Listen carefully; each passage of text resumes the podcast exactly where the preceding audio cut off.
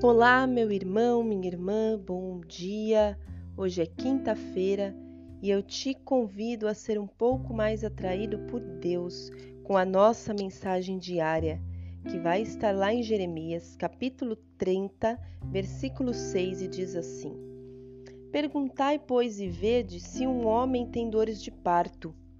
Por que, pois, vejo a cada homem com as mãos sobre os lombos, como a que está dando à luz? E por que se tem tornado macilento todos os rostos.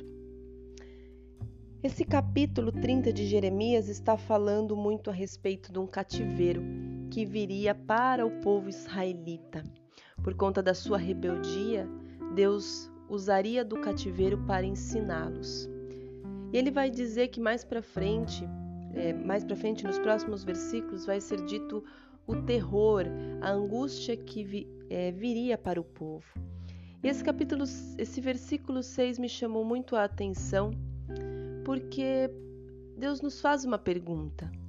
E muitas vezes nós estamos com tantas dores, sofrendo tanto, e Deus olha para nós e fala: "Por que estão sofrendo tanto se ainda não chegou as dores, não chegaram as dores de parto?" O que isso significa?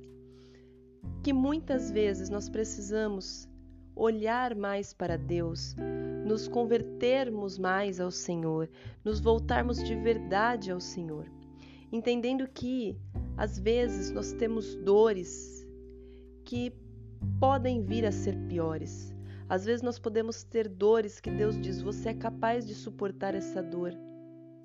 Quantas vezes você precisa talvez olhar para você mesmo ou para outra pessoa e dizer: "Vamos, levante-se daí. Construa alguma coisa, faça algo, ajude alguém. Por que está sofrendo tanto?" E muitas vezes nós precisamos tomar atitudes para que as nossas dores não nos envolvam.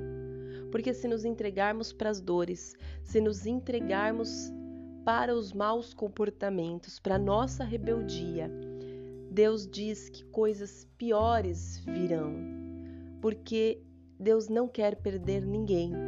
E muitas vezes é exatamente a dor que vai trazer uma alma de volta para Deus ou de vez para Deus.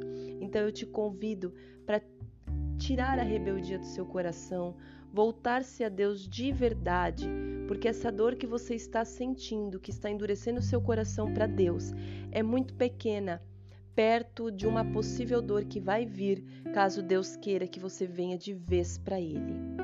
Não endureça o teu coração, seja completamente de Deus. Amém?